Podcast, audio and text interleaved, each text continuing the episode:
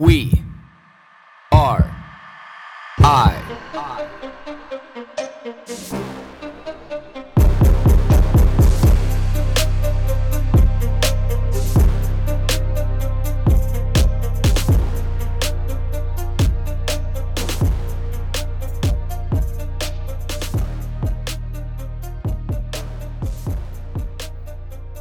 Human rights. I know it's two words that in today's day and age they don't really mean enough to some people, I don't think. They don't mean enough to a lot of people. And you can tell that it's pretty apparent that we don't have a strong connection with human rights. Now, we wind this back to like my grandparents' age, who would be all kind of generally a hundred years old right now. You're kind of born in that 1905 to 1915 range that have seen multiple world wars, have seen famine, you know, have seen the dirty 30s, seen the depression, seen all these things where you had real tastes of not having a whole lot of kind of like basic human rights. You know, because it was well, actually, I can't even say that. It wasn't that at those times you did. You were fighting against and for human rights. So you had a great connection with them. Like we don't we don't do that now. You know, and if you want to have a real good idea of what examples of what basic human rights are, we can see this, you know, around the world when we look at what's happening in Afghanistan right now.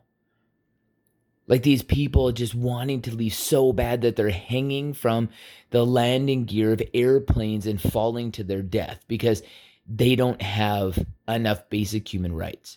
Now, you want to say that that can't happen in a place like Canada. You know, but how many people really even know now that when you search for things online because of bills that the Canadian government passes literally while you're sleeping, that you don't even get to see everything that you're looking for. You get a filtered version of what you're told you're allowed to see. Now, this is the problem because, like, our basic human rights, our human rights violations have a completely different spin on them than maybe somebody falling from an airplane hanging from landing gear, but the, the concept is exactly the same. Now, this is where you get in a, a, conversation with people saying that, oh no, you know, like that's not even close to the same. But the one part that I don't understand is why people have such a hard time drawing the parallel. You know, I've said this routinely all the time right now in regards to vaccine passports and vaccines and having your medical information private because your medical information is always being private. There's no difference between somebody having the right to choose to have an abortion. There's nobody, or there's no difference between somebody having the right and the option to be able to choose whether or not they want to marry another man or marry another woman. Having a, a gay relationship publicly and openly and being allowed to sit at a restaurant or hold hands walking down the street, man and man or woman and woman, the same way you have the right to be able to choose whether or not you want to be trans or you want to identify with a different gender. All of these things are the right to choose. So, how? This is my question that nobody can actually give me a great educated answer on. Is how if you support the right to choose in category A, B, C, and D, that somehow you think in category E, you shouldn't have the right to choose. The right to choose encompasses everything. And this is what we don't get. It's the same thing with free speech. You need the person yelling hateful speech from the street corner. You need the guy going down the street in his wheelchair with the Jesus is coming to save you sign. You need the person who is looking at the world through rose colored lenses. You need all of those people to be able to have free speech. Because you can't have free speech in category A and B and censor C. It doesn't work that way Because who gets to choose and who gets to decide? And that's where we're at right now is who makes the choice and why? So here in Canada, if you have a hard time understanding that, well, if you don't vote for the NDP, but they're in power and they get the chance to choose, you're not going to agree with that. So why would you agree with only the liberals you may vote for or the conservatives that you may vote for or the Green Party that you may vote for? The thing is, when it comes down to the basic elements of choice and the basic elements of being able to live your life as a Canadian and as a human being, you just support the basic human rights, the basic human rights in Canada with the with the basic human right of access to education, the access to choice, the access to these things that they make us human. One thing that makes me human is the right to be able to choose what I want to be able to do with my life.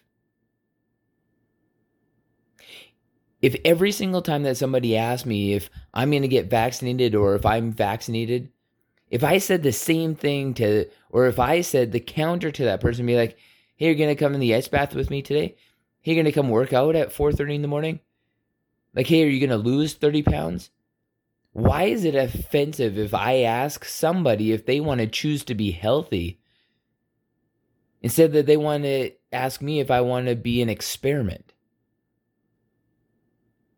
But we both have the right to choose. If you have the right to choose to be able to be unhealthy, but I have the right to choose to be able to be healthy, and I make a choice to be healthy and you don't, that's still both our right to choose.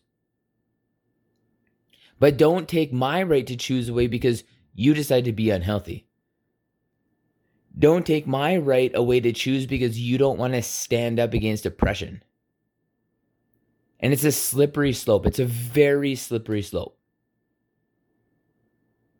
And once you give that power, that power does not come back. We've known this. We've seen this time and time and time again through history. And Canadians refuse, absolutely refuse to stand up and put their hand in the air and say, I've had enough. It's this passive aggressive mentality that Canadians have that I'm going to complain about this behind closed doors, but I'm not going to do anything when it counts.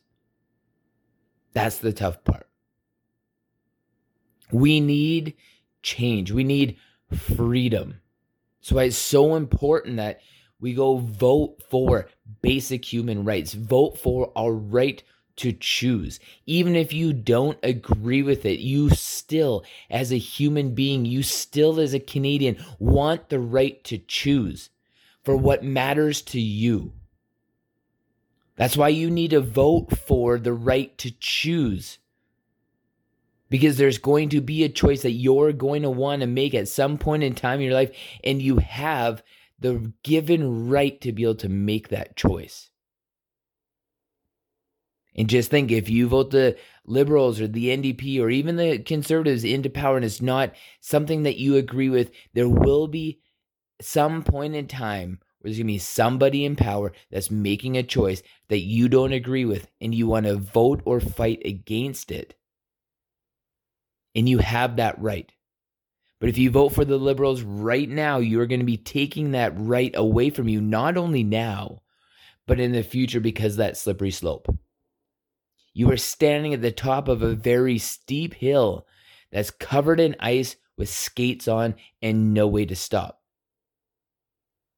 Our freedom needs to be free.